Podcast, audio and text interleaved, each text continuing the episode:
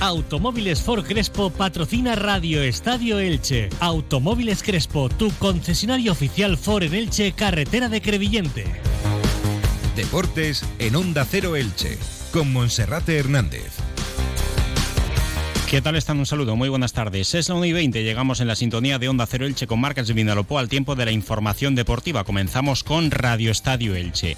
Un día más sin novedades en lo que se refiere a la llegada de incorporaciones al Elche Club de Fútbol antes de que se cierre el mercado. Tan solo quedan unos días para que llegue el treinta y uno de enero y el Elche tiene mucho trabajo por delante. Concretar dos extremos, un mediocentro, un defensa central y un delantero centro. No va a ser todo posible y habrá que esperar hasta el final para saber si Sebastián Beca se encuentra el equipo que entiende como necesario para poder seguir peleando por el ascenso a Primera División. En el capítulo de salidas se avanza en la marcha de Lautaro Blanco. El internacional argentino ha visto cómo Rosario Central ha, vu- ha vuelto a presentar otra propuesta para que se marche en calidad de cedido con una opción de compra. Y también se ha sumado al interés del Elche Club de Fútbol el nombre de Daniele Verde, futbolista que pertenece a la Specia, que estuvo hace unos años en el Real Valladolid en Primera División y que actúa como extremo. Sin embargo, sus elevadas condiciones económicas hacen de momento prohibitivo su fichaje por parte del conjunto ilicitano. En el Eldense, el guardameta Jan Mackay ya se entrena a las órdenes del técnico Fernando Estevez y su equipo este próximo domingo tratará de conseguir la victoria ante uno de los grandes, el Español de Barcelona. Y en la página polideportiva, nuestro compañero Felipe Felipe Canals nos acercará a la última hora relacionada con el deporte ilicitano y de las comarcas del Vinalopó. Comenzamos. Entra en la nueva era de las energías renovables y del autoconsumo con la mayor garantía. En Electrofred ofrecemos un servicio integral, llave en mano, para la instalación de tus paneles solares, el estudio de viabilidad, asesoramiento, legalización y tramitación de las subvenciones vigentes. Empieza a generar y consumir tu propia energía con la garantía de Electrofred y sus veinte años en el sector. Infórmate en el teléfono nueve seis cinco seis ocho uno cinco cuatro cero o en electrofred punto com. Comenzamos como cada jornada dando la bienvenida y saludando a nuestro compañero Felipe Canals. Felipe, bienvenido, buenas tardes. ¿Qué tal, Monserrate? Muy buenas. Y abrimos página, como es habitual, con la información del Elche Club de Fútbol, que esta mañana desde las diez ha trabajado en el campo municipal José Diez y Borra, antes de viajar este fin de semana al Principado de Andorra, donde va a jugar el próximo domingo a las cuatro y cuarto de la tarde con la intención de sumar una nueva victoria en este año dos mil veinticuatro y acercarse un poquito más a la zona de promoción de ascenso. De momento el equipo va a viajar sin nuevas incorporaciones, más allá de los fichajes ya conocidos, y ambos han debutado ya. El delantero Manu Nieto, que va a regresar a Andorra, no tiene cláusula del miedo, pese a estar cedido por parte del equipo de Gerard Piqué, y el guardameta Matías Dituro, que ya se ha instalado en estos dos primeros partidos del año en la portería del Elche Club de Fútbol. El Elche sigue esperando, como decíamos en titulares, varias incorporaciones más. Veremos qué es lo que dice mañana Sebastián Beccacece, que solo quiere centrarse en el presente y sigue confiando en el trabajo de la dirección deportiva y de la propiedad de Sergio Mantecón y de Christian Bragarnik, respectivamente, pero ya se sabe que Sebastián Beccacece ha pedido dos extremos, un mediocentro, un defensa central, y deja la puerta abierta para la posible incorporación de un delantero centro. Son muchas incorporaciones, hasta cinco, y es muy poco probable que hasta el día treinta y uno de enero pueda dar tiempo a cerrar tantas negociaciones. Como siempre es habitual con Christian Bragarnik, habrá que esperar hasta última hora, hasta el día treinta y uno de enero, para que puedan llegar esos fichajes. Queda confiar en que se ha dejado madurar las, las negociaciones, las conversaciones, para que puedan llegar esos fichajes que den un salto de calidad al Elche. De momento lo que se ha marchado pues tampoco ha tenido una incidencia muy grande en el rendimiento del equipo, que se mantiene cerca de la promoción de ascenso a Primera División. Se marchó el portero suplente Edgar Badía, estaba jugando Miguel San Román, y por mucho que Edgar Badía lo hubiese hecho bien en temporadas anteriores, la portería está bien cubierta, tanto con San Román como con ahora el titular Matías Dituro. Se ha mejorado también en la salida de balón con el pie, desde el portero como primer futbolista en la creación. Luego en la delantera el Elche se debilita porque se marcha Sergio León, pero también es verdad que León solamente había marcado dos goles, no sería demasiado difícil que el fichaje de otro delantero pudiese mejorar esas estadísticas. Otra cosa es que se haya dejado salir a Sergio León antes de haber tenido el recambio. La grave lesión de Óscar Plano la ha cubierto a Manu Nieto, que de momento pues no ha hecho olvidar al delantero madrileño, que sigue recuperándose a pasos agigantados de su terrible lesión en el último partido del año dos mil veintitrés frente al Club Deportivo Mirandés. Y luego, pues en el caso de Lautaro Blanco, de Raúl Guti, que también están en la puerta de salida, si se marcha tampoco son jugadores indiscutibles ni imprescindibles para el técnico Sebastián Beccacece, que no los considera descartes. Él asegura que cuenta con ellos, pero los futbolistas quieren marcharse a sus clubes de procedencia. Hablando de Lautaro Blanco, según nos llega desde Argentina, nuestro, nuestro colega Germán García Groba nos apunta a que el Club Atlético Rosario Central ha vuelto a dirigirse al Elche para presentar otra propuesta para poder tener al internacional argentino.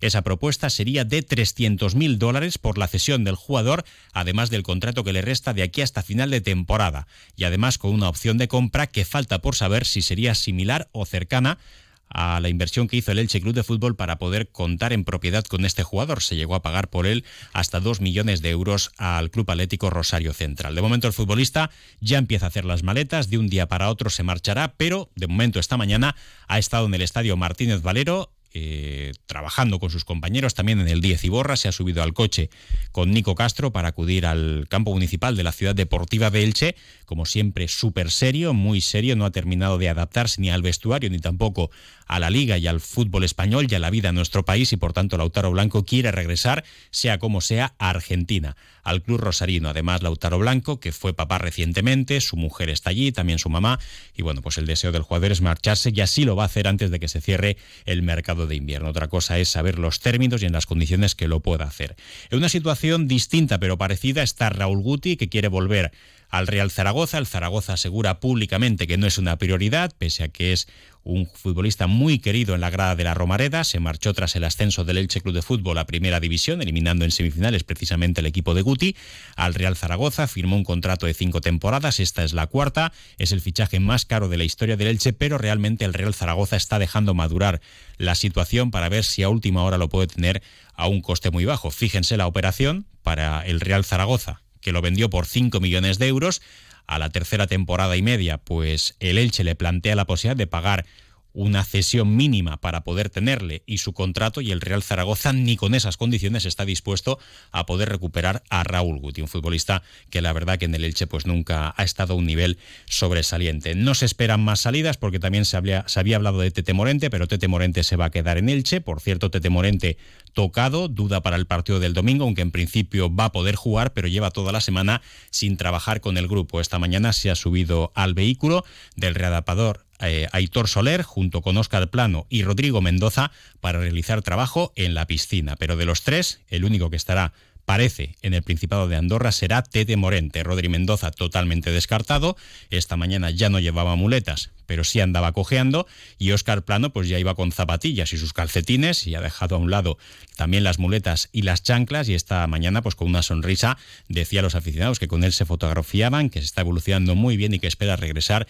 lo antes posible, incluso podría ser antes de que terminara la temporada. Y en cuanto al mercado, pues ayer apuntamos ese interés insistente del Elche Club de Fútbol por Juan Cruz, el hispano-argentino del Real Betis. Nos cuentan que el conjunto verdiblanco se está negando ahora a dejar salir al futbolista porque Manuel Pellegrini no quiere debilitar su plantilla siempre que no lleguen más incorporaciones, nuevas incorporaciones. Prefiere tener futbolistas no solo para competir, sino también para mmm, poder tener trabajo de calidad durante la semana. Y ahora mismo Juan Cruz, que tiene propuestas importantes del Club Deportivo Leganés y del Elche Club de Fútbol, pues de momento no sale del conjunto verdiblanco. Y el último nombre que se ha sumado a la lista de pretendidos del Elche Club de Fútbol es el del extremo italiano Daniele Verde, futbolista que ha sido internacional con la Churra en la sub veintiuno, que tiene veintisiete años, que hace cinco años estuvo en el Real Valladolid en Primera División, veintidós partidos de Liga en Primera, dos goles, cuatro eliminatorias o cuatro partidos de Copa del Rey con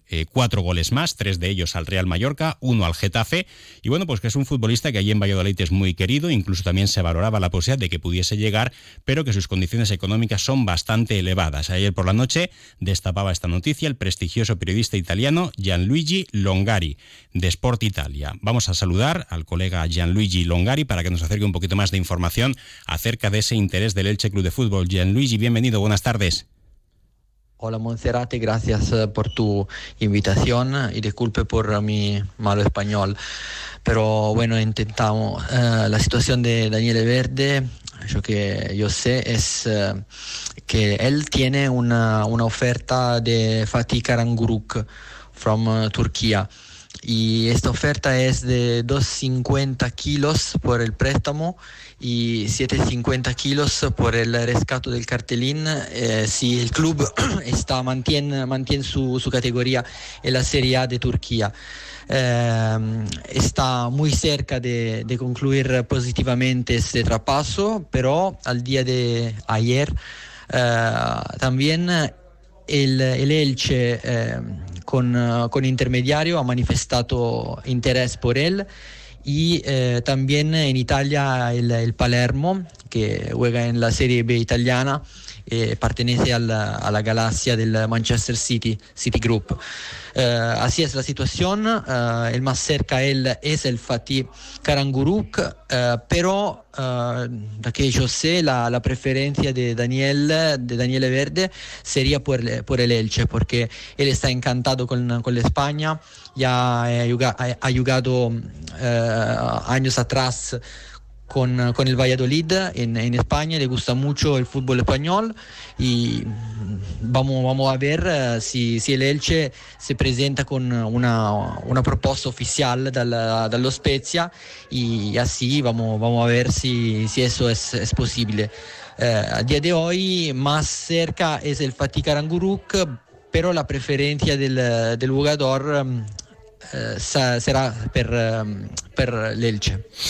Muchísimas gracias, Gianluigi, por esa información que nos llega directamente desde Sport Italia. Ayer daba a conocer esa, ese interés del Elche. Hemos podido confirmar que el Elche Club de Fútbol ha preguntado por este futbolista, pero el problema está, por un lado, en su contrato y también por el coste de su cesión y de la opción de compra. Ahora mismo, la posibilidad de que se marche a la Superliga turca es lo más probable para que llegue al fútbol turco y abandone Italia. Es su deseo, aunque a él le gustaría poder estar en España. Las negociaciones que pueden dar, como siempre, un vuelco a última hora eh, de forma de ciento ochenta grados. Bueno, mañana el equipo trabajará puerta cerrada en el estadio, luego comparecerá en rueda de prensa el técnico Sebastián Beccacece y veremos qué es lo que dice con respecto a la evolución del mercado y también a la previa del partido frente al Andorra. Felipe, y en el Club Deportivo Eldense, que ya el mercado lo han dado por cerrado, ya se está entrenando a las órdenes de Fernando Estevez, el último portero que se ha incorporado al equipo, Jan Mackay. Sí, ya ha completado su segunda sesión de entrenamiento y en estos momentos está siendo presentado en la sala de prensa del nuevo Pepico Amat junto al director deportivo Manu Gil. Eh, la plantilla la da por cerrada con esos tres fichajes en este mercado de invierno: el portero Jan Mackay, Mo Dauda, cedido por el Tenerife, y Nacho Monsalve, que todavía no ha debutado, y cuatro salidas: la del guardameta Andoni Zubiaurre, la de Eli Salcedo, la de Arnau Ortiz, que ya debutó el pasado fin de semana con el Cartagena, y también salió eh, eh, Miguel Marí, que también debutó ya con el Hércules de Alicante. Y bueno, en lo deportivo, hoy sesión de entrenamiento, porque el, el domingo a las dos del mediodía recibe al Real Club Deportivo Español en el nuevo Pepico Amat. Se espera un buen ambiente, buena hora, buen rival, y el Eldense, que está en una buena situación, acumula varias jornadas sin perder y tiene siete puntos de margen sobre el descenso. Se esperan pocos cambios en el once. Florin Andones espera que reaparezca para principios de febrero, a ver si puede recortar un poco, pero parece complicado que llegue para el choque del domingo ante el Español, y si es así se mantendría el mismo esquema que está implantando Fernando Estevez, con cinco centrocampistas, con eh, Bernal en el centro del campo. Muchas gracias, Felipe. Y ayer por la tarde conocíamos, y lo publicamos en onda cero punto es, eh, la creación de una maratón por primera vez en la historia que va a unir Elche con Alicante, o Alicante con Elche. De momento, la primera edición saldrá de nuestra ciudad y tendrá la línea de meta en Alicante. Esto va a suponer una organización pues de mucho nivel y, bueno, pues para los corredores la pequeña incidencia de tener que salir de un sitio y llegar a otro, pero como ocurre con la carrera del Mediterráneo. Lo explicaba ayer en Fitur el alcalde de Elche, Pablo Ruz. Este año con un hito, ¿no? Ese encuentro histórico, ese... esa Germanor, ¿no?, entre Elche y Alicante, que queremos eh, lanzar, relanzar y que queremos poner en valor con esas dos grandes, eh, yo creo que pruebas, esos dos grandes hitos, ¿no? Por una parte, la primera maratón Elche-Alicante, que queremos que se convierta en una referencia mundial en el mundo de las maratones. Dos municipios, dos entornos, dos paisajes, dos ciudades hermanas. Bueno, la característica de la maratón es salir de Elche, llegar a Alicante, con todo lo que eso implica también de pernoctaciones y de proyección nacional e internacional. Luego todo el recorrido, recorrer el término municipal, primero recorrer el casco urbano, el casco histórico, la belleza de nuestros huertos, eh, la ruta oferta propia del Palmeral, con los elementos que estamos ahora mismo dinamizando, ¿no? La apertura de Torre Bahillo, ese proyecto tan interesante que es en el Ordelgat, el Centro de Interpretación del Palmeral, la apertura del Museo de Pontos eh, con Pusol, ya como proyecto también pedagógico integral en la ciudad, ¿no? Salida, Campo de Elche, y luego recorrer parte de nuestras playas, luego hacer Alicante por el sur y llegar a Alicante, ¿no? Es una manera de evidenciar la hermandad necesaria entre dos municipios que son complementarios y que nos necesitamos.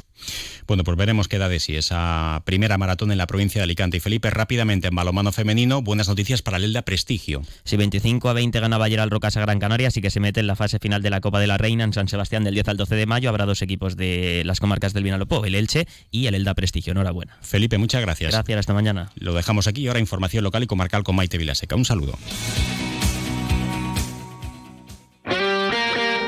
Automóviles Crespo ha patrocinado los deportes en Onda Cero Elche.